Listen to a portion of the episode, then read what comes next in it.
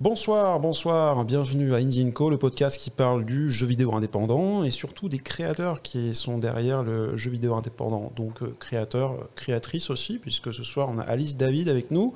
Euh, moi je m'appelle Christopher, comme d'habitude, je suis avec euh, Alexis. première question, on a dit que c'était toi qui la posais. Oui, oui, tu veux, on rentre comme ça dans le sujet directement.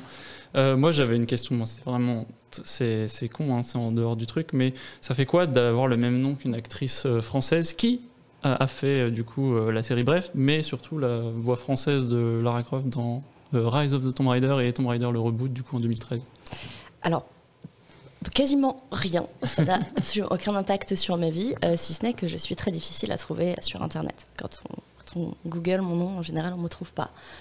Perso, j'aime bien. Et voilà, c'est tout. Sinon, ça ne me fait Il n'y a pas d'anecdote. non, il n'y a pas d'anecdote. Euh, personne ne m'a jamais confondu ah euh, avec cette personne. Euh. Ok, rien du tout, désolé. non, bon, après, c'est cool d'avoir de se dire, ah tiens, c'est vrai que je m'appelle pareil qu'une VF d'un. Après, c'est vrai que ce qui est intéressant, c'est que la voix avait changé pendant longtemps. C'était la, la, comment dire, une, ancienne. Alors, je sais plus, je sais plus du tout son nom, mais Florent le saurait très bien. ah oui, c'est vrai. Elle, elle, avait beaucoup, beaucoup d'expérience et euh, à toutes les VF de Tomb Raider. Et puis en fait, elle est. Je sais pas, elle s'est fait prise, prendre la place par euh, ton homonyme. Yes, ça, ça, ça arrive, euh, effectivement. Je travaille avec des. Par contre, je travaille effectivement avec des gens qui font du voice-over. Donc. Mhm. Je vois, un peu, je vois un peu les coulisses. souvent, les problèmes quand il y a des changements d'acteurs, c'est des problèmes de planning la plupart du temps, mm, mm. euh, qui sont pas enfin, trop bookés. Ouais, ça correspond pas du tout au planning du développement du jeu, et donc on est obligé de changer d'acteur. Bon voilà, le sujet euh, est passé. Donc euh, maintenant, moi, juste, enfin, on peut passer facilement à, un sujet un peu plus concentré sur toi et sur comment tu es tombé dans le jeu vidéo. En fait, pas tant la création, mais plus comment tu as découvert le jeu vidéo. C'est quoi tes premières expériences de jeu vidéo? Alors, euh, j'ai découvert le jeu vidéo gamine, mais euh, j'y ai pas beaucoup joué. En fait, euh, j'avais juste un, un beau-père qui aimait bien ça et qui m'a ramené quelques petits jeux un peu, un peu rigolos. J'ai beaucoup joué à James Renard, qui a été rebaptisé Spy Fox. Ah oui, ah, ah ouais, Mais quand j'ai commencé à y jouer, ça s'appelait encore James, James Renard. c'est excellent, c'est québécois. J'en sais rien. Peut-être que j'avais la version québécoise du jeu, j'en sais rien, mais en tout cas, j'ai poncé ce truc et j'y ai joué en long, large et en travers et à plusieurs reprises, j'aimais beaucoup. Euh, j'ai dû jouer aux Sims pendant quelques années aussi, mais voilà, j'étais un peu euh, mono-jeu, quoi. J'en trouvais un, j'y jouais, et puis quand j'en avais marre, euh, j'oubliais ça. Et du coup, pendant plusieurs années, j'ai pas joué aux jeux vidéo du tout. J'ai vraiment continué à avoir un pied là-dedans parce que j'avais des potes qui adoraient. Et donc j'en entendais parler, mais moi je jouais pas. Et euh, jusqu'à mes études, où j'ai commencé du coup à faire du, du jeu vidéo, euh, ben, je jouais pas beaucoup. J'ai jamais été une. J'ai commencé à être une gameuse, enfin casual gameuse du coup, parce que je suis pas euh, trop hardcore. Mais euh, depuis en fait que j'en fais moi-même. Et du coup, ça a été, euh, je pense, l'expérience qui m'a beaucoup marqué, qui m'a vraiment donné envie de commencer à en faire plein. Ça a été, il y a eu Journey et ah, Gris. C'est les deux où je me suis dit, ok, j'ai très envie de continuer à, baigner dans ce milieu-là. Quoi. Carrément. Donc, les études, tu as fait quoi comme études? Du coup, j'ai fait, j'ai fait des études tardives, parce que en fait, à la base, j'ai fait des études pour être bibliothécaire. J'ai mmh. exercé comme bibliothécaire pendant quelques années.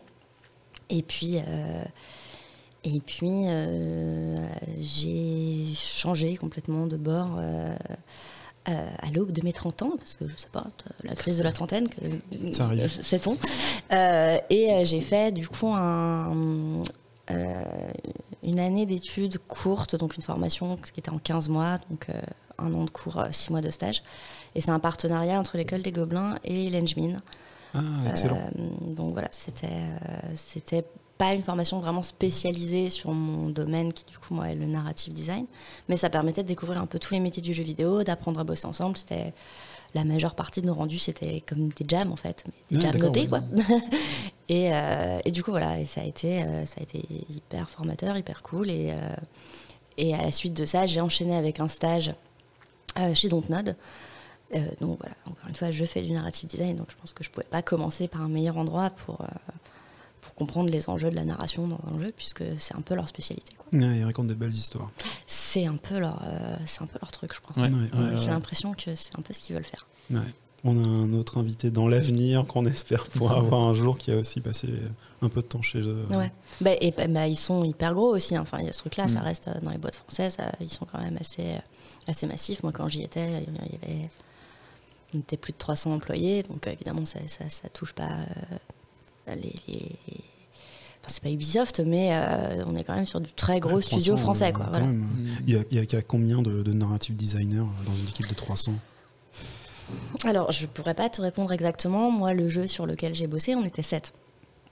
C'est beaucoup, même à l'échelle de Dontnod, c'est beaucoup. Ah ouais. Mm. Euh, en général, euh, des Nara designers par projet, il y en a euh, entre 2 et, 4, je pense. Euh, mais là, du coup, euh, c'était. En fait, il y avait- deux narrative designers sur le projet et on était trois freelances en plus, plus le scénariste, plus un writer euh, anglais qui, qui bossait avec nous parce que on- on- le jeu allait sortir en anglais. Enfin, donc, euh, voilà, et on s'est retrouvés à 7 du coup à, à la narration sur ce jeu-là. D'accord, waouh et, et du coup, euh, le, le quotidien de l'équipe ou de, de toi dans cette équipe-là, c'est juste écrire, écrire, écrire ou... Alors, euh, oui, mais dans écrire, il y a plusieurs étapes en fait dans l'écriture. Donc, euh, effectivement, il y a le scénariste qui arrive avec, euh, avec son histoire. Bon, je fais la version courte parce qu'évidemment, ça fait tout un tas d'allers-retours avant d'être validé. Mais voilà, il y a le scénariste qui a écrit son histoire. C'est, il y a les différents chapitres, les différentes quêtes, et on récupère chacun une quête à mettre en place. Donc il y a la- une partie de design. Donc là, on va travailler avec euh, un level designer en général en partenariat. Et donc là, c'est juste euh, ben, poser les jalons en se disant ok, ça commence à tel endroit, euh, il y aura un dialogue à tel endroit. Là, il me faut, euh, il me faut un coffre dans lequel il y aura tel truc, mais euh, tu peux l'ouvrir qu'à telle condition, tu auras été à tel endroit sur la map, etc. Donc on design vraiment ensemble. Moi, je donne mes contraintes de narration en disant j'ai besoin que cette information-là, elle n'arrive pas avant tel événement, Ah, etc. ouais. Et une fois qu'on s'est mis d'accord là-dessus, le level designer commence à fabriquer euh, le niveau euh, dans le logiciel et moi dans le logiciel je commence à rédiger donc euh, les dialogues, les cinématiques, les game texts aussi donc par exemple potentiellement tous les tous les trucs qui peuvent apparaître dans le jeu donc les affiches si à un moment tu ramasses un livre bon bah peut-être une page du livre si c'est Mm. nécessaire Ah ouais, Enfin, voilà, carrément. des, des choses comme ça quoi. Ah oui, parce qu'effectivement, dans les jeux, moi j'ai toujours adoré les, les- les posters, les, les journaux, les livres. Quelqu'un a dû les écrire. Mhm. Euh, ils n'ont pas forcément de rôle à proprement dire dans le fil rouge de l'histoire, mais ils existent et je me suis toujours dit euh, waouh, il y a une production là, ouais. énormément de production. Bah, il y a les deux. Il y a, c'est-à-dire, il y a les, vraiment les objets qui vont être utiles à la quête. Tu as besoin de ramasser le livre des sortilèges pour pouvoir débloquer ton sortilège de niveau 7. Ouais. Donc voilà, celui-là, il faut que tu le trouves, il faut que tu trouves la bonne formule. Donc celui-là, on a besoin de l'écrire, mais il y a aussi les trucs qui sont là. Bah, nous, on va appeler ça de la narration environnementale, donc tous les, ce qui peut donner des indices sur l'univers ou sur l'histoire ou sur le caractère des personnages, parce qu'encore une fois, le jeu vidéo, c'est un truc où on n'a pas beaucoup de lignes de, de, on n'a pas beaucoup de bande passante pour écrire en fait. Les pavés de texte il y en a parfois mais enfin faut essayer d'être efficace. Et notamment caractériser un personnage en mettant des bouquins dans sa bibliothèque euh, ça peut donner un ordre d'idée de ses opinions politiques de ses goûts euh, Ah ouais. des choses comme ça. Donc Ouais. euh, effectivement dans un gros studio comme Dontnod, ça passe par, euh, par les Nara designers. Après, il y a plein de petits studios qui, évidemment, s'embêtent pas à prendre quelqu'un spécialement pour ça. Ça se fait un peu plus euh, euh, au fil de l'eau. Ça peut être beaucoup fait par les, par les artistes, les graphistes ou les level designers aussi directement. Mais voilà, sur, quand il y a une vraie intention narrative et qu'on a envie de faire un lore très complet, ça peut passer par nous. Ouais. Et c'est très cool à faire d'ailleurs. Ah, bah, j'imagine, ça a l'air excellent. Euh, mais je pense aussi, euh, bon, on, on parlait un tout petit peu de Bethesda, tout ça avant. euh, ils ont énormément de logique hein, à mettre en place dans un moteur, au point où le jeu qui sort, euh, celui qui est sorti récemment, il est buggé dans tous les sens. hein. Ouais. Mais j'imagine qu'il doit y avoir une énormité de textes à produire et de scénarios qui doivent en plus faire du sens hein, et doivent produire une histoire dans un enchaînement logique. euh. Ouais, et il faut que ça aille, euh, comment dire, euh, le jeu vidéo, c'est un peu. C'est un peu un piège, c'est-à-dire qu'on fait croire aux joueurs qu'il est complètement libre, alors que Mhm. nous, on a, une, on a une idée de par où on veut le faire passer. Mais il faut qu'il ait l'impression de faire ce qu'il veut. Et des fois, il fait ce qu'il veut. Ouais. On sait, il y a plein de moments où on se dit, bon, bah là, il a le choix quand même. Et nous, il faut qu'on tienne compte de, de ces différents chemin possible pour que l'histoire elle fasse sens, quel que soit l'ordre dans lequel il prend. Il y a plein de dialogues qu'on écrit, on sait que les joueurs les liront jamais en se disant bah ouais, mais là du coup s'ils débloquent cette branche là, ça, ça sera obsolète, donc il faut qu'ils récupèrent cette information à un autre endroit, etc. Ah oui, ouais. Ah bah, euh, ça me rappelle le film euh, Existence. hein, Où, euh, Ouais. Et du coup, et, ils arrivent devant des. Ça ressemble à des vraies personnes, mais c'est des NPC en fait. Et les NPC tournent en boucle tant qu'on ne dit pas la chose qu'il Ouais. faut. Et j'ai toujours. Enfin, c'est excellent parce que c'est une retranscription du jeu vidéo, mais de façon tellement euh, cash dans, dans le film. Ouais. Et du coup, le narrative designer, c'est en partie, c'est pas le seul hein, qui est garant de ça, mais euh, nous, on est, on est un peu là pour que euh, justement le joueur n'ait pas cette impression d'avoir un NPC qui lui tout dit Ouais. les mêmes choses en boucle euh, et lui donne l'impression d'être dans un univers vivant. On n'y arrive pas toujours, mais euh, c'est un peu ça, c'est un peu ça l'intention au départ. Et euh, effectivement, ce que tu disais, il y a plein de changements au cours de prod, de budget, des, sujets qui passent pas ou, ou de quêtes qui finalement sont pas intéressantes, qui passent à la trappe. Donc, il faut trouver un moyen de rattraper le coup ou, ou de s'adapter aux, aux changements de scénario qui vont avoir lieu au cours d'une prod. Quoi. Est-ce que la solution facile, c'est pas des fois de mettre euh, l'information un peu plus partout en fait?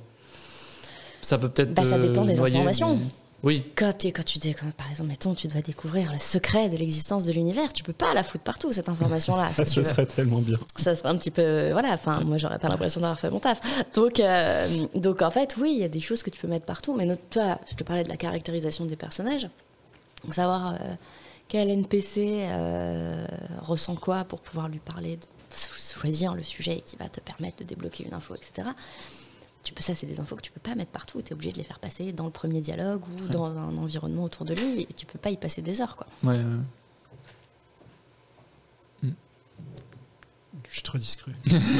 oui on n'a rien vu Mais en, en plus, ça a un peu lancé le sujet. euh, on, on en parle un tout petit peu avant parce que le, euh, t'as parlé de, de- ah, comment ça s'appelait Jacques Renard. James Euh, Renard James Spy Renard. Fox. Donc ça, c'est ta première référence. ouais Euh, Aujourd'hui, c'est quoi tes références ou est-ce qu'il y en a qui t'ont vraiment marqué dans le passé euh, les jeux que tu Ouais. rejoues multiples fois? Bah, j'ai cité Gris, je vais le refaire parce que en Ouais. fait, j'ai trouvé que c'était justement une expérience hyper cool d'un jeu qui euh, déjà m'a semblé très intuitive. J'étais pas, j'étais pas une gameuse, et puis voilà, James Renard c'était un point and click, donc a priori Mhm. le platformer, euh, je maîtrisais pas mon truc, j'ai pris en main les contrôles hyper rapidement. Donc d'un côté, il y avait vraiment un travail euh, d'expérience utilisateur du X qui était très bien fait Mhm. et surtout j'étais hallucinée de comment ils arrivent à, ils ont réussi à me faire ressentir des émotions et à me raconter une histoire moi je me suis enfin je, je sais pas vous mais moi je me suis créé toute une histoire en jouant à gris alors qu'il n'y a pas une ligne de texte quoi Ah, c'est marrant, t'as mentionné journée tout à l'heure aussi. ouais, pareil C'est la même chose. même chose alors pas, pas du tout pas du tout le même gameplay mais euh, c'est le même principe on te dit rien on te laisse deviner ce qui s'est passé et c'est juste l'environnement et parfois la réaction euh, face à un événement, face au vent, etc., qui te fait comprendre dans quel état d'esprit tu es. Ouais. Donc ça, ça m'a vachement impressionné. Et sinon, en termes de narration, aujourd'hui, j'ai deux grosses rêves. Donc, euh, je, je t'ai déjà évoqué en off tout à l'heure, mais il y a Disco Elysium qui, moi, m'a- tué euh, parce que déjà, j'ai trouvé ça. C'était une très bonne expérience de jeu et, euh, et que c'est très riche et c'est très malin parce qu'il y a plein de moments en fait où ça tient compte du fait que tu n'as pas vécu tel ou tel événement. Enfin, moi, clairement, là, j'étais déjà dans le jeu vidéo à ce moment-là et quand j'y ai joué, je voyais mon logiciel. je, me disais- je voyais à quel point c'était titanesque. Et, et c'est impressionnant. Et, et ça réussit à être cool, même si tu te rends pas compte de ça. Euh, et sinon, j'ai beaucoup aimé Kentucky Route Zero. Oh, Ah oui, c'est vrai. ce jeu qu'on a attendu pendant. Bah ouais, mais moi, je l'ai pas attendu. Bah non, moi j'ai commencé à y jouer, il était fini. Ah oui, oui, mais on a attendu la fin. euh, Ah oui, ouais, mais ouais. moi j'ai pu y jouer tout d'un coup. Et euh, j'ai trouvé ça absolument génial. J'ai passé un super moment et j'aimais beaucoup. J'ai trouvé ça très malin cette manière de euh, justement pas se faire un truc en éventail hyper compliqué à chaque fois que tu fais un choix, ça t'emmène euh, dans un Mmh. autre endroit. Et évidemment, c'est une narration qui est énorme et qui est très ingérable. C'est pour ça Ouais. que très souvent on fait comme s'il y avait des branches différentes et on te ramène sur le chemin. Euh, et là, Kentucky Road Zero, au lieu de faire ça, l'histoire elle est linéaire, c'est une ligne droite. Par contre, ça te propose d'explorer les points de vue de plein de Mhm. personnages différents Ouais. et donc d'enrichir l'histoire et limite de créer une rejouabilité. Alors après, il faut, faut- faut aimer l'ambiance, mais Mhm. euh, parce que tu as envie de comprendre les trucs que tu as ratés, parce que tu pas suivi tel point de vue, etc. Donc Ouais. voilà, moi, c'est c'est deux grosses refs euh, que j'aime beaucoup et, euh, et j'aspire un peu à réussir à faire des trucs comme ça. Quoi. Ouais, Kentucky Road Zero, c'est vraiment un de ces jeux qui sort des bois euh, au niveau style graphique, je trouve déjà, Aussi, parce que ça ce côté euh, fil de fer presque au niveau du, du Mm. design qui se mélange avec euh, des visuels qui parfois sont excellents parce qu'ils jouent sur la, sur la lumière, les scènes qui apparaissent d'un coup. Ça fait longtemps que j'ai pas joué, mais Il y a beaucoup vraiment de- des. Ouais, Il y a beaucoup de narrations qui passent pas par le texte aussi dans Ouais. C'est-à-dire que justement, effectivement, dans la mise en scène ou dans le gameplay, Hmm. euh, un truc qui, qui peut vite passer à la trappe, c'est que le personnage principal, c'est Connor, je crois. Ouais, Je vais. Connor. je crois que c'est Connor. Et, euh, et en fait, il a une évolution physique. Hmm. Et, et- et souvent, personne s'en rend compte. Parce qu'elle est tellement discrète, on est tellement sur des personnages un peu bâtons, ouais. justement, avec. enfin, c'est- très polygonique. Du coup, on voit pas du tout. Alors qu'en fait, si tu regardes la silhouette du perso au début et la, la silhouette du perso dans la dernière scène, elle a changé. Et c'est tellement subtil. Que tu peux vraiment le rater, alors qu'en fait, tout ça, ça participe à créer une ambiance et à te dire un truc. avec des scènes parfois où tu, tu réussis, où tu découvres quelque chose et il y a une petite scène de on pose le jeu maintenant, il va y avoir de la musique, on, Mm. on va illuminer un peu. Ouais, elle Et était ouf, ça J'ai qu'une envie, c'est de revenir là-dedans Ouais. et je sais pas comment. Et, Ouais. et du coup, faut reprendre la route. Et, euh, et effectivement, tu parlais de choix, euh, c'était toujours très difficile pour moi de dire est-ce que je parle au Mm. chien, est-ce que je fais ça, est-ce qu'est-ce que je perdre en avançant là parce que j'ai envie de tout voir? Ouais. Et ce qui est marrant, c'est que euh, je trouve que c'est un jeu qui te tient vachement au début. Enfin, personnellement, les premières heures de jeu, c'était vraiment je comprends rien, je veux comprendre, Ouais. je vais continuer. Oui. Mhm. Et, et- parce que, mais c'est- courageux en fait de se dire ok, bah, là je vais perdre la moitié de mes joueurs parce Mhm. qu'il y en a, ils vont rien comprendre. Mais je prends ce parti pris de partir sur un truc absurde dès le début, je le tiens jusqu'au bout, je ne donnerai pas d'explications et les explications elles vont se construire au fur et à mesure. Donc ouais, il y a plein de gens qui abandonnent, mais c'est hyper gratifiant quand toi tu arrives à avancer, quand tu as l'impression d'en avoir retiré Ouais. quelque chose. Ouais. Et les, les- les récompenses sont là. Euh, Disco Elysium, ça a l'air d'aller vraiment dans tous les sens où les, les découvertes et les récompenses et le jeu évolue et se construit autour de nous. Euh, personne que j'ai connu qui a joué à ce jeu n'a eu la même expérience. Non, et c'est en ça que c'est très cool. C'est deux, références très différentes. hein. Ouais. Et, euh, et c'est vrai que je trouve que pour moi, il y a une rejouabilité aussi dans Disco Elysium qui est ouf parce que, euh, mettons, t'explores le truc, t'es euh, flic euh, moraliste, Mm, mm, mm. puis en fait, euh, tu te dis, ok, qu'est-ce qui se passe si je suis flic communiste? Ouais, t'as envie et, de tester. et en fait, t'as envie de tester. Il Ouais. y a plein de quêtes que tu peux pas faire. Puis en fait, quand tu arrives à récupérer l'item qui t'aurait permis de la faire, tu te rends compte que bah non, au niveau timing, c'est foutu. Donc, tu peux avoir très envie de le refaire. Et ça mêle assez habilement ce côté. euh, t'as des histoires. T'as une histoire principale, mais t'as des histoires. Mhm. L'histoire de ton perso, l'histoire de la ville. Tu peux en zapper plein. Et t'auras quand même eu l'impression qu'on t'a raconté quelque chose. Et ça, c'est cool, parce que du coup, c'est le joueur qui choisit en fonction de s'il préfère aller taper sur des trucs euh, ou euh, lire euh, en détail tous les textes. Ben, il sera jamais puni dans son expérience de jeu, il aura quand même un truc. Quoi. Ouais, ça te force à partager un peu avec les autres. T'as envie de savoir ce qu'ils ont vécu. hein. Ouais, grave. Et puis je disais tout à l'heure, c'est un des seuls jeux où je suis mort de, de manque d'ego, je crois, Ouais. de honte. Oui, oui, mais c'est, c'est- mais c'est ce que je te dis. C'est, et moi, j'y- j'y- je l'ai fini trois fois et euh, je suis mort qu'une seule fois. euh, Bravo. euh, mais euh, voilà, je suis mort parce que j'ai eu le cœur brisé, quoi. C'est- Ah ouais. C'est ce genre de jeu. Après, tu, tu laisses du coup des, des pans de, du jeu au final que tu connaîtras jamais. Enfin, t'as ce truc aussi. Ouais, de, oui, bien sûr. Bah évidemment, parce que ça reste un sacré morceau, donc euh, tout le monde n'a pas de envie d'y faire toutes les routes, quoi, entre ça, guillemets. euh. Mais, euh, mais c'est, c'est. Moi, ça me fascine parce que je trouve ça vraiment. On est, euh, on est dans un objet qui est, qui est pas inédit parce que c'est du jeu, mais mais il y a de l'histoire, il y a du RPG, il y a, il y a des cinématiques, il y a plein de trucs cachés partout. Ouais. Moi, j'ai cette tendance à aller parler à tous les PNJ. Ouais, ça. Bah, Et du coup, c'est vrai que ça me que frustre quand- beaucoup les trucs comme ça en branchement parce que je suis là, genre, je suis en train de manquer quelque chose, quoi. Bah Euh, ouais, mais du coup, moi, je suis un peu, je suis un peu complétionniste aussi Ouais. comme, comme joueuse. Et Ouais. justement, c'est hyper chouette qu'il y en ait autant. Et des fois, tu parles à un PNJ, puis tu te barres, puis tu reviens deux heures plus tard ou deux jours plus tard dans le jeu. Et, et, et, et ton PNJ tient compte de tout ce qui s'est passé. Tu te dis, ah, c'est Ouais. génial. Donc tu retournes parler à tous les PNJ. Enfin, ça, ça, ça peut pour devenir très frénétique. y a Quoi. une nouvelle euh, réaction, un nouveau- Ouais. une nouvelle info, un truc. quoi. Ouais, c'est un peu comme euh, Zelda, tu repères plein de bouts de mur pétés et un jour on te donne une bombe et tu fais. Ah, ça venait oui, c'est de vrai, c'est vrai ça, c'est ça. Ouais. c'est vraiment réussir à, à te donner envie de rester en fait. Euh, De rester, de, de rester dans l'univers, de le comprendre, de le poncer. Et, Ouais, et- ouais. et pour moi, la narration permet ça. Parce que le gameplay, il a besoin d'être renouvelé pour que tu veuilles y rester pendant très longtemps. Un jeu que tu as adoré, tu.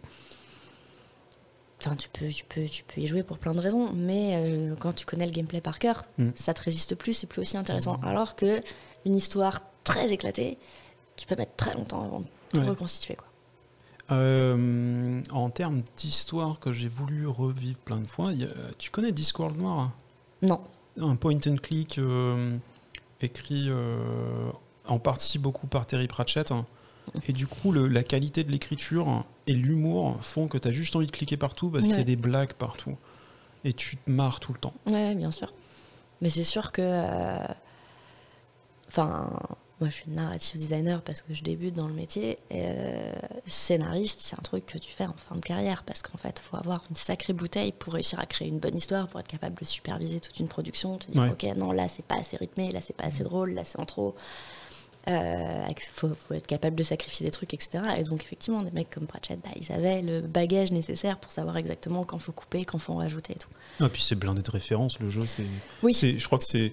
Ça, ça, ça, ça récompense beaucoup euh, ta connaissance, ça, ça peut être. euh, Oui, bah oui, c'est son style, je Mm. crois. Enfin, c'était son style. Euh, Tu mets le scénariste euh, plus euh, en charge de du coup tout ce qui est narration dans, le, dans une équipe ou, ou ça peut dépendre des équipes, En fait, ouais, ça dépend vraiment des équipes et des studios. Là, ma référence, c'est un peu Dontnod, du coup, parce que c'est là que j'ai commencé. Mm.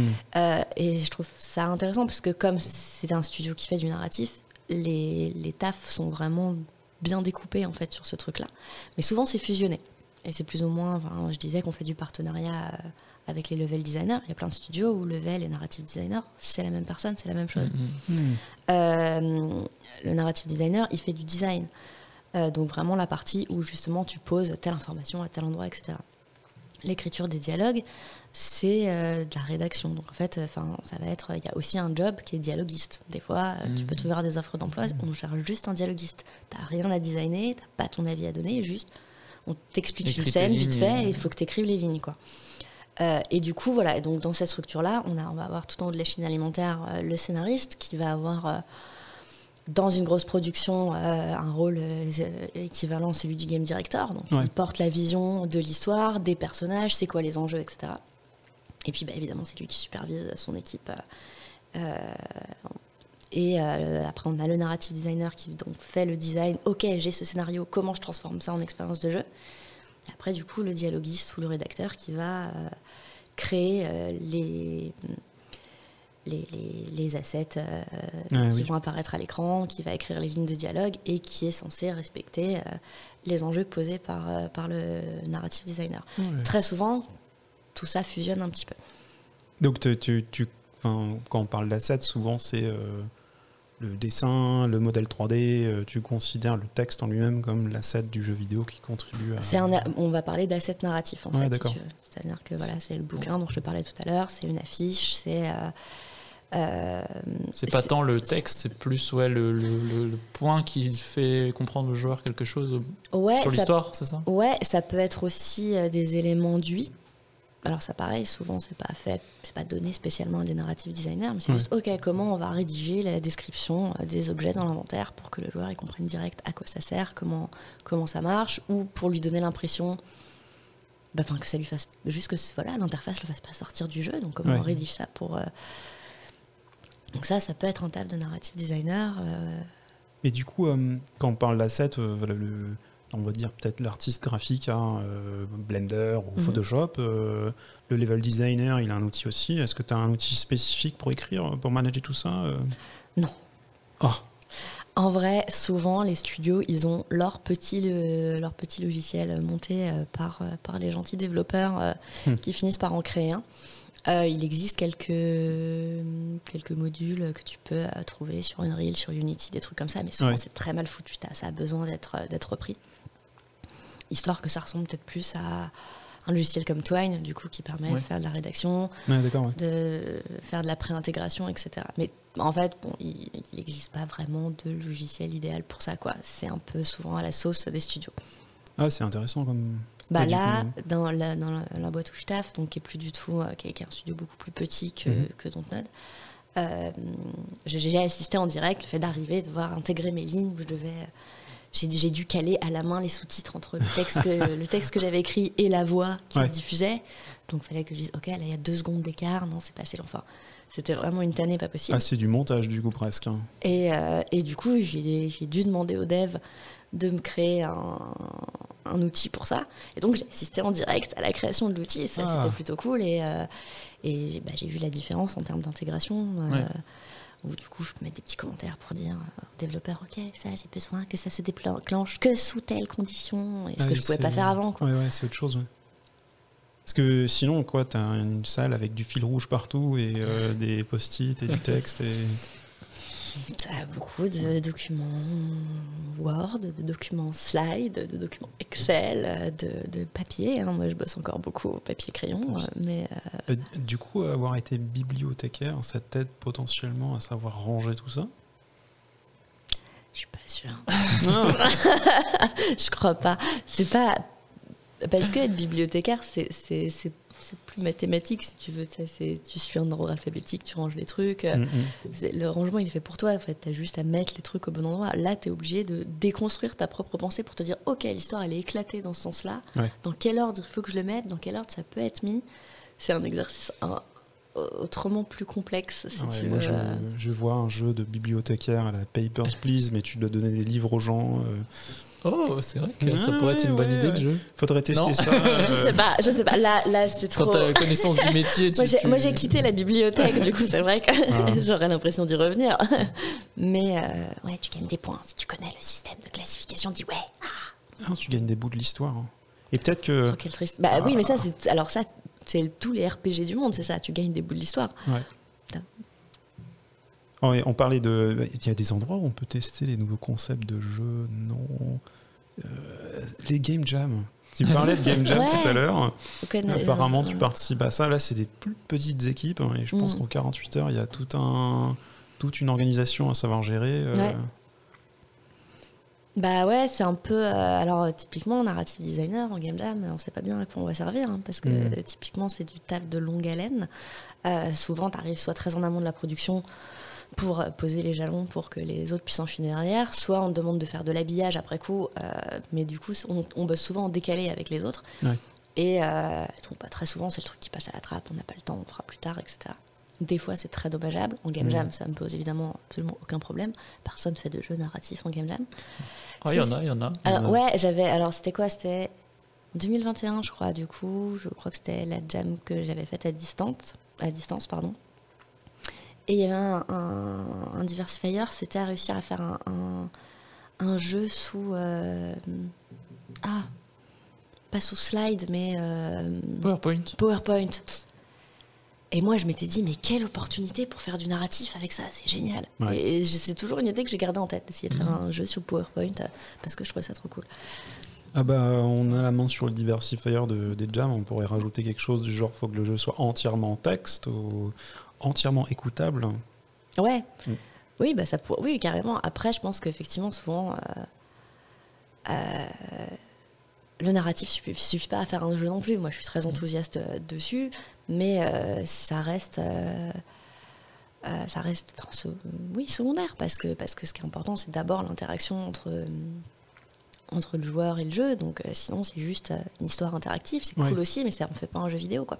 Mm. Oh là, on a eu des débats là-dessus, je crois, les, les narrative euh, games, comment ça s'appelle euh, Les narrative game. Ouais. Comment ça? Euh, on a une autre invitée euh, qui a fait un jeu coréen. Ah, les visual novels.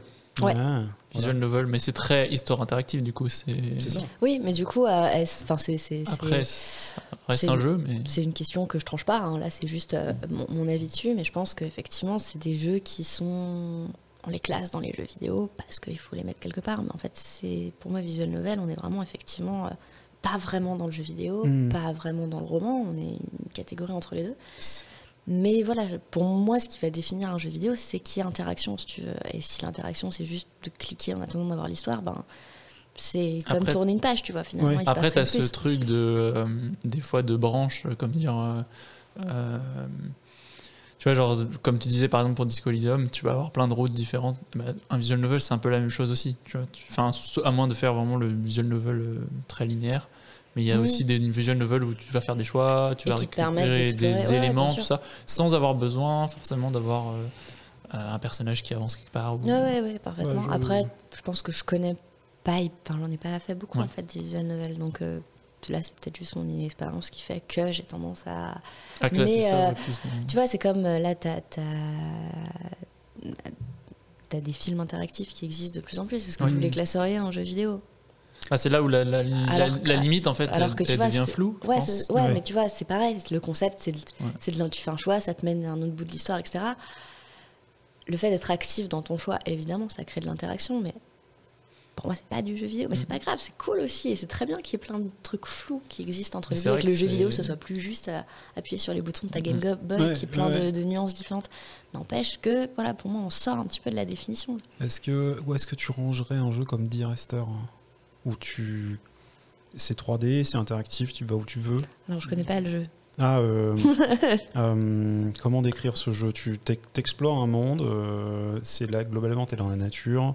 À un moment, il y a un phare, tu passes dans des bâtiments. Il se passe des choses, et il se passe des choses quand tu arrives devant la scène, et de temps en temps, il y a une personne qui parle. euh, Il y a pas, tu peux pas mourir, tu peux pas. Je sais pas, faudrait, faudrait que je l'ai en Ouais. main, si Ouais. tu veux, peut-être, je pense, pour voir. Après, euh, si tu veux, je pense qu'il y a toute une. euh, Moi, j'ai d'autres exemples, si jamais. Ouais, C'est vas-y. euh, euh, Gone, euh, Gone Home. ou Gone quelque chose. Home, Ouais. Ah oui. Ça, c'est un peu aussi un genre de. Tu peux dire que là, tu contrôles un personnage Mm. qui fait des choses dans une maison, mais tu découvres aussi petit à petit l'histoire. Il n'y a pas tant que ça d'interaction, c'est vraiment Ouais, ouais. juste de l'exploration. euh. Mais en fait, euh, je suis même pas vraiment d'accord avec ce que je dis. euh, Enfin, euh, non, mais voilà, en, non, mais en vous écoutant parler, je me dis, mais ouais, mais enfin, voilà, un jeu comme euh, What Remains of Edith Finch, Mm. bah, c'est un jeu en fait. Alors qu'effectivement, on est dans une histoire interactive et encore, enfin, y a pas, on suit vraiment un Mhm. cheminement. Qu'est-ce qui fait que ça, j'ai aucun problème à le classer dans les jeux Je sais pas. Après, c'est, je pense aussi personnellement, tu sais, c'est là on peut rentrer dans la philosophie. et Ouais, tu on vois, a dit genre, qu'il y avait une interdiction sur la philosophie. tu, tu mélanges euh, des genres et des formats et des trucs, et en fait, au bout d'un moment, tu sais plus trop quoi et Ouais. quoi. Mais tu peux un peu classer, dire bah c'est un peu tout en fait. Je pense que c'est un peu la, la finalité, mais c'est de dire c'est un mais- peu tout. et parce qu'il n'y a, pas- il y a, il y a pas de jugement négatif dans ce que je dis, si tu veux, c'est pas un truc de puriste, genre le jeu vidéo c'est comme ça et tout, c'est juste effectivement à la recherche d'une définition de ça serait quoi le jeu vidéo, mais on s'en fiche, enfin, l'important c'est que ce soit Mhm. cool, vraiment, euh, c'est pas grave l'étiquette que tu mets dessus quoi. C'est clair. Et on pourrait dire que tout est jeu vidéo. Un film, c'est juste un jeu où tu as pas de Attends, contrôle. c'est- si, si j'éteins ce micro, j'ai interagi avec, Ah mon dieu, Jeu vidéo. le monde réel est un jeu. ah bah Existence. on n'était jamais rendu compte, oui, on revient porte. dessus. Tu découvres des nouvelles choses en ouvrant une porte euh, d'un bâtiment. Incroyable. Ouais, On devrait faire ça plus souvent, ouvrir des portes au hasard, Mais c'est un jeu que tu peux jouer une fois. comme dans les Zelda où tu rentres dans les baraques. euh, Oui, et tu casses les. C'est pareil, on devrait faire ça dans la vraie vie aussi. C'est vrai que Zelda est un peu kleptomane sur les bords. Ah bah, les, non mais les héros de jeux vidéo Ils sont, rentrent chez les gens, ils cassent les- ils se permettent des trucs, c'est dégueulasse quoi. Ils ont tous des pots, on sait pas pourquoi. Ça, Ouais, c'est, ouais. c'est vrai que du coup, tu as ce truc, je pense, au final, c'est un peu un contournement de la réalité. Mais peut-être que, je sais pas si c'est le level designer ou le narrative designer qui a plus cette conscience-là, mais ce genre de choses, par exemple, d'interaction, de, il faut qu'il ait une information, donc il va falloir qu'il aille dans une maison pour chercher un truc. Mais du coup, ça veut dire que euh, bah, dans l'univers du jeu, c'est normal de rentrer dans les maisons des gens, tu vois. Ouais. Est-ce que tu vois, tu penses ça que ça vient plus du côté, bah, il y a- on, a, on a ce besoin ou euh, on peut faire sans, enfin, Euh, en- là, ça dépend vraiment des studios et des intentions. Euh, Il y a vraiment ce truc de. Tu vois, pour revenir sur Disco Elysium, il y a plein de portes que tu peux pas ouvrir si t'as pas trouvé Ouais. la clé. Et alors qu'il y a plein de. T'as besoin de trucs derrière les portes. Mais Ouais. c'est un bloqueur narratif aussi. Donc des fois, moi, je peux m'en servir en demandant au level designer Hé, cette porte, tu me la bloques parce que j'ai une information à l'intérieur, je veux pas qu'il puisse y entrer. Par Ouais. contre, le voisin, il peut y entrer comme il veut parce que le level designer me dit Moi, j'ai besoin que cette maison, il puisse y entrer. Hmm. Et du coup, c'est se mettre d'accord là-dessus. Et moi, je vais peut-être lui dire Ok, donc bon, moi, je vais trouver une explication narrative pourquoi le voisin, il est OK, sa porte, elle est ouverte open bar, et pas lui. c'est mon taf aussi. C'est Ouais, moi qui lui c'est moi qui- moi, je lui ai demandé des- ce qu'il me bloque un truc. Il faut que je l'aide aussi pour que ça soit cohérent avec ce qu'il a mis en place. Ouais. Après, des fois, c'est dans l'ordre du jeu. Juste, oui, oui, on peut rentrer dans les baraques, c'est bon, il n'y a pas Ouais, de souci. Tu vois, en ce moment, euh, je joue à Stardew Valley. Typiquement, tu rentres chez les gens, tu, tu leur dis coucou, euh, tu fouilles leur maison, bon. Et, euh, et j'avoue, au tout début, je- quand je suis rentrée dans la première baraque, je me dis Attends, t'es nouveau dans la ville, tu rentres dans la maison des gens comme ça pour leur dire bonjour. Pas ouf, pas poli, quoi, Ouais. le perso. Dans- Mais, c'est- mais c'est la base du jeu. Et, Ouais. et- et une fois que tu l'as assimilé, tu te dis Ok, c'est bon, C'est une société qui ne connaît ça pas le. C'est une société qui ne connaît pas le crime et tu viens de découvrir le crime. Personne ne sait quoi faire. Ouais, c'est ça. bah, ça, c'est un, film qui a été. qui s'appelle. le- Ah, ah je, moi je pensais à celui avec Ricky Gervais qui, qui découvre comment mentir. Je l'ai pas celui-là. Tout le monde le croit. Il, il peut raconter des mensonges. Il découvre qu'il ne peut pas, il peut ne pas dire la vérité. Ouais, Et, ça lui donne des pouvoirs. Ouais, bah oui, tout le monde dit euh, forcément, Forcément. tout le temps la vérité. C'est génial. C'est ça. Tout le me monde dit. Ouais. Ça, Ça fait, ouais, ça me. Là, il y a plein de, plein de choses à regarder et, à jouer après. Quelqu'un va mettre toutes ses références derrière. C'est ça. Il va falloir que je casse tout ça dans la description. Allez voir la description. Euh, ouais, je sais pas, t'as. J'ai plus le fil, mais Ah oui, moi, moi, je fais mon taf. je parle de, de narrative, de tout ça, tout, tout ça est très intéressant.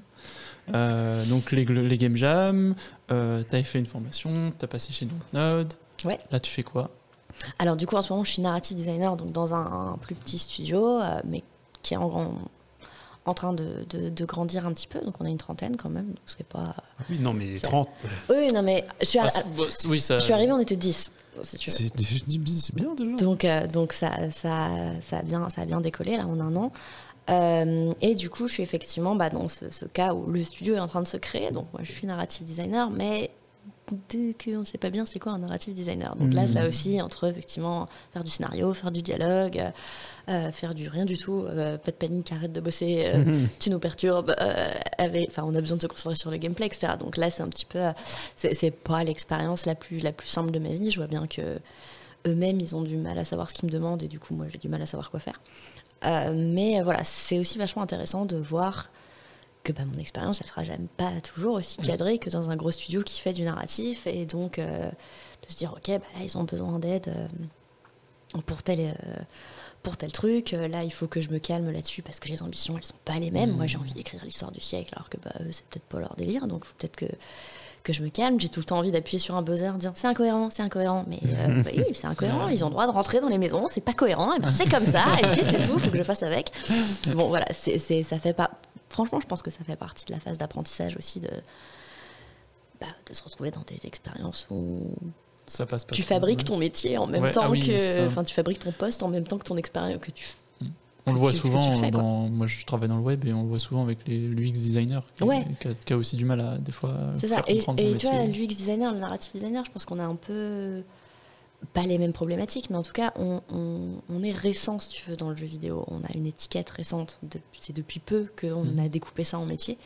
Et donc, il y a aussi ce truc-là, notamment de personnes qui bossent euh, dans le milieu depuis longtemps, de se dire, bah, pff, ouais, mais on n'avait pas besoin de gens pour faire ça avant. D'où Mhm. on a. euh, ils n'ont pas le réflexe d'aller demander à l'UX designer euh, si ça marche. Tu vois, ils se disent, bah non, mais c'est bon, ça marche. Alors qu'en fait, non. Enfin, c'est pas que ça marche pas, ça a marché dans les années 80, mais maintenant, il faut changer. Puis d'autant plus quand tu grandis et que tu, euh, tu, comment dire, tu as de plus en plus de personnes euh, dans un studio, forcément, tu vas aussi euh, sectoriser un peu plus les, Ouais, les, puis, les métiers.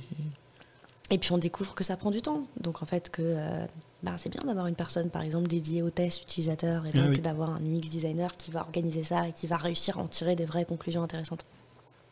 Ça demande l'UX, ça demande des, des connaissances en psycho, en neuro, etc. Ouais. que par définition, t'as pas forcément. euh, enfin, tout le monde n'a pas, quoi. Je suis désolée, je vais encore tousser.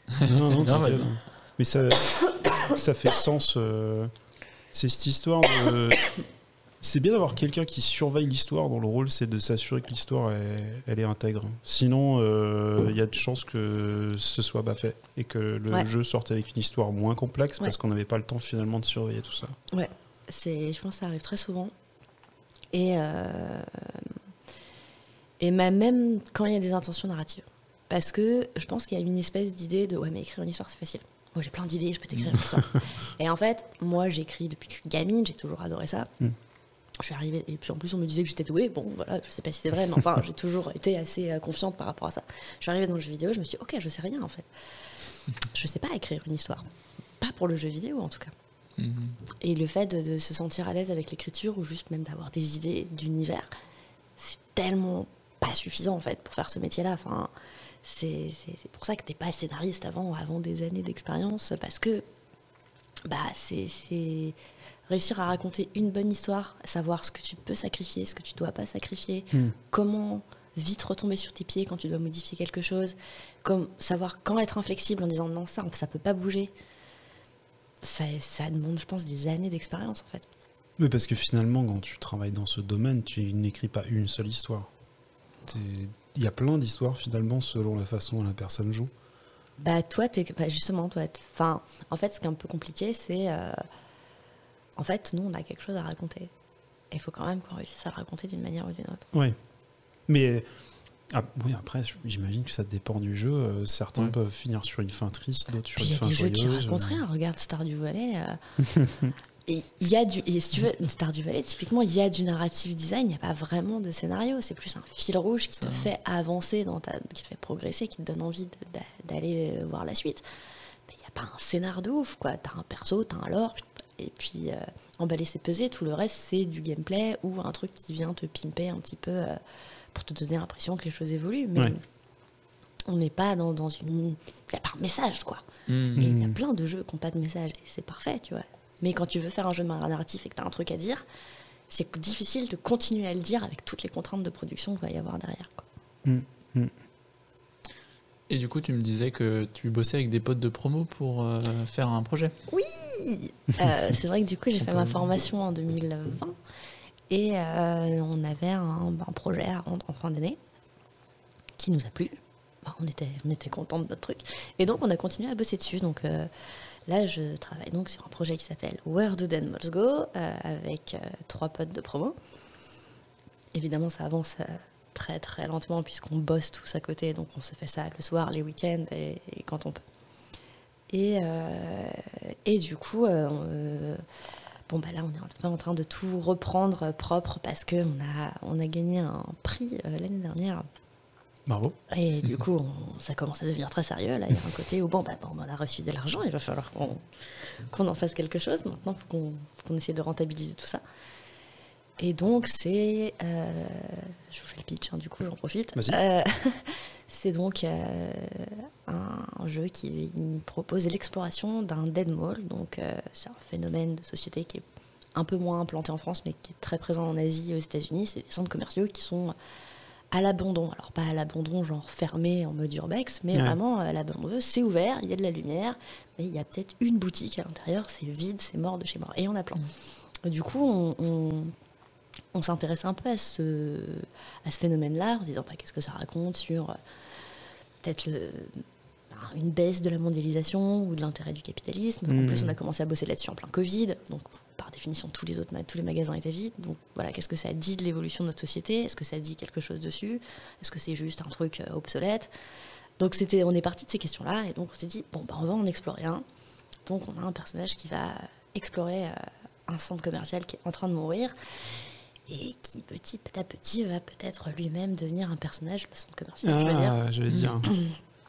Donc voilà, c'est un petit peu, c'est un petit peu notre pitch de départ et, euh, et questionner aussi un peu aussi des trucs comme la nostalgie, c'est-à-dire euh, bah, peut-être que euh, on a fait un manège dans un centre commercial quand on était gosse et que c'est un super bon souvenir et qu'est-ce que ça devient aujourd'hui quand on le remet dans ce contexte-là. Ah oui.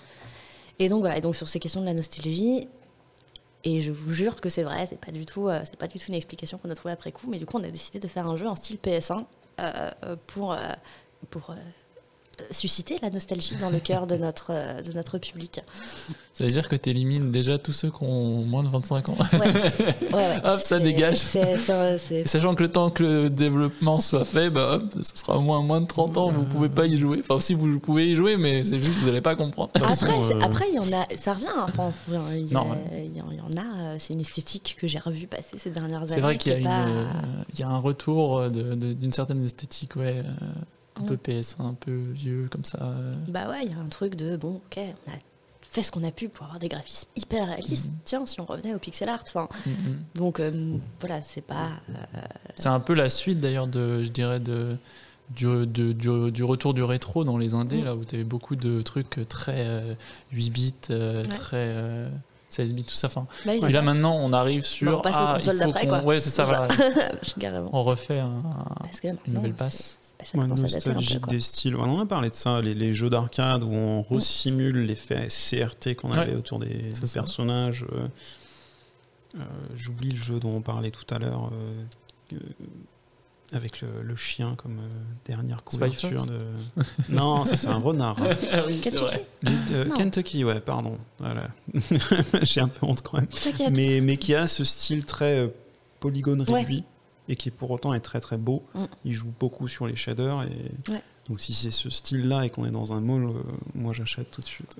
Alors, ça sera pas ce style-là, mais par contre, on a cette idée-là de faire, enfin, de faire du style PS1 en le rendant, si possible, en essayant d'éviter les problèmes de la PS1, tu sais, les sauts bouillés, les textures dégueulasses, etc.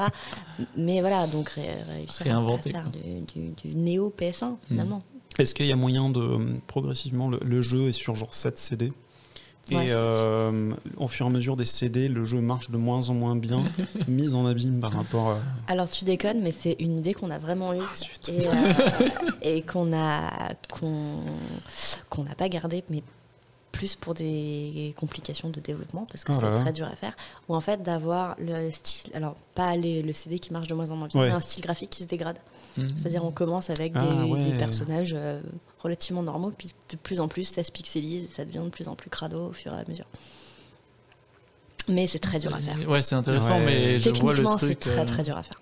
Oui, mais ça a l'air très cool. Bah oui, je sais bien, c'est pour ça qu'on l'a quand même. euh, on, on en a quand même parlé, mais voilà, c'est vrai Euh, que. Est-ce qu'il sortira sur PS1 Oula. Alors, il y a des chances que non, parce que je pense que c'est plus vraiment On possible. connaît des gens. Mais si tu On connais des gens, en vrai, gens, non, mais tu sais quoi, on en a parlé. C'est-à-dire que clairement, on s'est dit, euh, peut-être on sortira, euh, si, si notre truc fonctionne ou qu'on trouve un Hmm. budget, euh, faire une, une sortie en le sortant sur, des, sur des CD. euh, Kickstarter. hein. euh, voilà, ou, euh, ou euh, bah, je- essayer de faire un portage PS1, tu vois. Enfin, Ouais, mais imagine, tu fais un Kickstarter et ceux qui donnent 1000 balles, ils ont le droit à la version collector PS1. euh.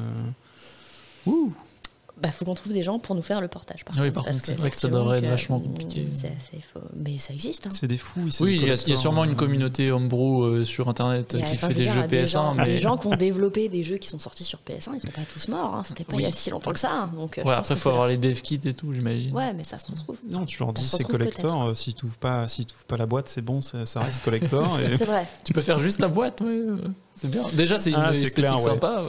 tu fais un truc avec euh, avec Hard Corner, tu fais un Steelbox, il y a rien dedans. On avait fait euh, pour notre, euh, pour notre bah, c'était le projet de fin d'études et du coup on avait fait effectivement des boîtiers euh, de PS1 Ah, bah, c'est euh, cool. Excellent. truc. Le- Où tu Quand- veux sortir le manuel et c'est le casse à chaque fois. Quand on a présenté, euh, quand on a présenté notre jeu euh, donc, euh, au festival Spawn de euh, qui nous a permis d'avoir, euh, de gagner un prix, euh, on avait décoré le stand avec des cassettes vidéo euh, qui étaient empilées. euh, Excellent. Voilà, on reste dans. Et puis aussi, quand on, donc on a eu droit à une super grande affiche de 1 mètre sur 2 mètres. Et, euh, et donc, euh, la nana qui a fait l'impression, elle dit Par contre, je suis hyper embêtée. euh, votre affiche elle est pixelisée. Oui, c'est normal. Je comprends que ça te, ça te Ça pose choque, problème, ouais. mais c'est fait exprès. Elle, s'est et elle a retenté combien de fois? Pas trop, j'espère. Non, elle nous a posé la question rapidement. Ouais, ça va alors. Il y Moi, a pas de j'avais- jeu Non, pardon, Ouais. j'ai posé une question pourrie, Oui. donc vas-y. Oui, non, bah après, moi, c'était plus une question sérieuse. C'était sur le jeu en soi, tu vois, les centres commerciaux vides, ce genre de choses. Ça fait penser pas mal à ce qu'on voit sur les espaces liminaux, les choses comme ça. Est-ce que c'était une réflexion que vous aviez ou pas du tout C'était une ré- Je sais pas si c'était vraiment une réflexion, c'était une référence. Euh, L'espace liminal, c'est un truc que on a plein dans nos moodboards. Euh, on... on aime bien euh, le- l'effet bizarre que ça crée. Mhm. Euh, en fait, le truc, c'est que le sujet de départ et le sujet tel qu'il est maintenant, il a vachement évolué parce qu'on s'est renseigné et euh, notamment on a appris que le mec qui a créé les centres commerciaux, le tout premier, je sais plus son nom de famille, il s'appelle Victor quelque Il est chose. je suis frustré. On, La on régie. mettra, on, mettra, on mettra le nom dans, on mettra le nom dans, dans la description. Oui, Mais bref, et tu- enfin, toujours est-il que ce mec-là, à la base, quand il a créé les centres commerciaux, il n'était pas du tout dans un délire de euh, vente. Euh, il était même plutôt euh, à l'inverse de ça. C'était créer un troisième lieu de vie Ah. où les gens pourraient se rencontrer, se balader, etc. Et il, il a été dégoûté quand il a vu comment son truc a tourné, en fait. C'était à l'opposé de ce qu'il avait imaginé. Oui. C'était cette histoire de, aux États-Unis, euh, tout le monde habite dans la zone suburbaine et du coup, il n'y a pas de, il a pas de, comme tu dis, de troisième lieu où les gens peuvent se retrouver, les communautés se dégradent. euh. Ouais, c'est possible. Je sais, je sais plus exactement d'où lui était venue cette réflexion-là, mais en tout cas, je sais qu'il y avait un vrai, un vrai hiatus entre ce que le gars il, il avait envie de faire et comment ça a tourné. Quoi. Pour Ouais. lui, c'était vraiment pas un lieu de consommation, c'était un lieu de, de, De, qui re- permettait ouais, de retrouvailles. Ouais, ça. Ils ont piqué ça un peu quand même. Enfin, on se rappelle tous les sitcoms où les gens se retrouvent là-bas parce qu'il n'y a rien d'autre à faire. euh. Ouais, ouais, bah, mais ça fait partie des choses qui nous intéressent, en fait, le côté. euh, euh, nous, on explore un dead mall, mais il y a peut-être des gens pour lesquels ce centre commercial, ça a été la place du marché à un moment, quoi, où tu vas Mhm. voir les commerçants, tu leur dis bonjour, c'est là que tu te fais ta vie sociale. Enfin, on a tous ce cliché de la petite vieille à la caisse qui vient le dimanche et qui passe deux heures, mais parce qu'en fait, elle n'est pas là pour acheter euh, Mhm. sa boîte de thon, elle est là pour voir des gens. Enfin, et, et c'est des lieux qui sont intéressants pour ça. Mhm. Euh, mine de rien, c'est des décors qu'on voit plus, mais qui en fait euh, font partie de nous, quoi. Mais, enfin, parce- mais justement, on les voit plus parce qu'ils sont là tout le temps. C'est ça. Donc voilà, il y a toutes ces réflexions-là qui, qui se bousculent euh, dans notre, euh, dans notre histoire et qui, j'espère, ressortiront dans le jeu. Mais euh, On a trop hâte. Vous êtes, bah ouais, vous êtes combien dessus? On est quatre du coup. Ah, Vous n'êtes pas 30 Non, on n'est pas 30, euh, on n'est que 4 et, euh, et on va rapidement avoir besoin euh, bah, de l'argent qu'on a, qu'on a récupéré, on va sans doute l'utiliser pour embaucher des freelances euh, sur les professions que nous on maîtrise pas trop parce que du coup on, est, on a quelqu'un à la prog, mais bon, déjà il est tout seul. Mhm. Euh, on a deux game designers, on a une graphiste, on a moi à la narration.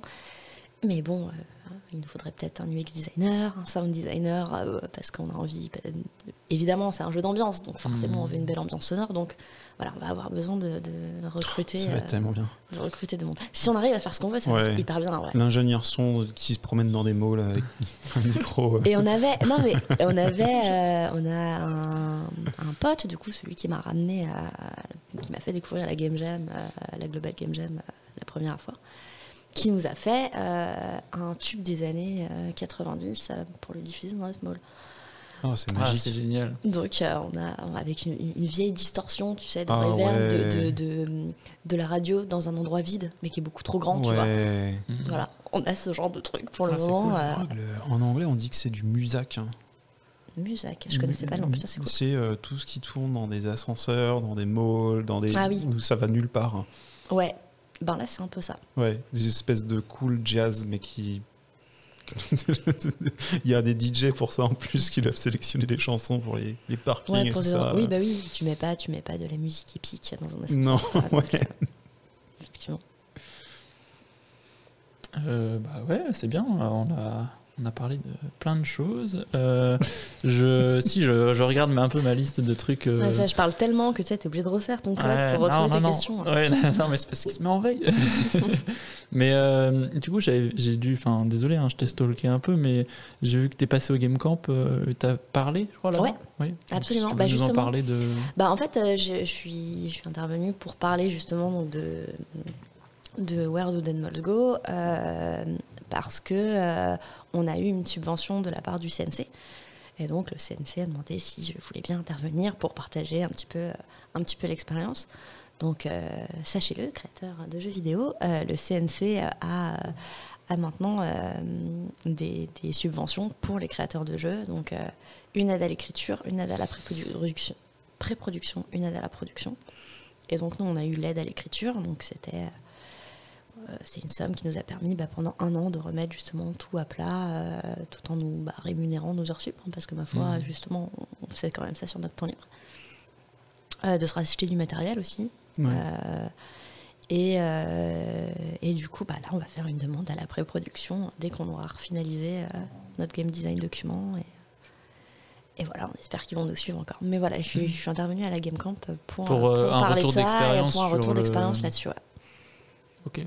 Euh, on connaît un publisher euh, français euh, franco-allemand, mais pas vraiment. Maintenant, c'est plusieurs pays qui s'est beaucoup intéressé aux Oui. jeux qui sortent des, des gonds et qui sont originaux comme ça. euh, et qui est dans un podcast du passé. On va te laisser se trouver lequel c'est. Ça marche. tu veux pas donner le nom? J'irai faire, mes, j'irai faire mes, mon stalking aussi.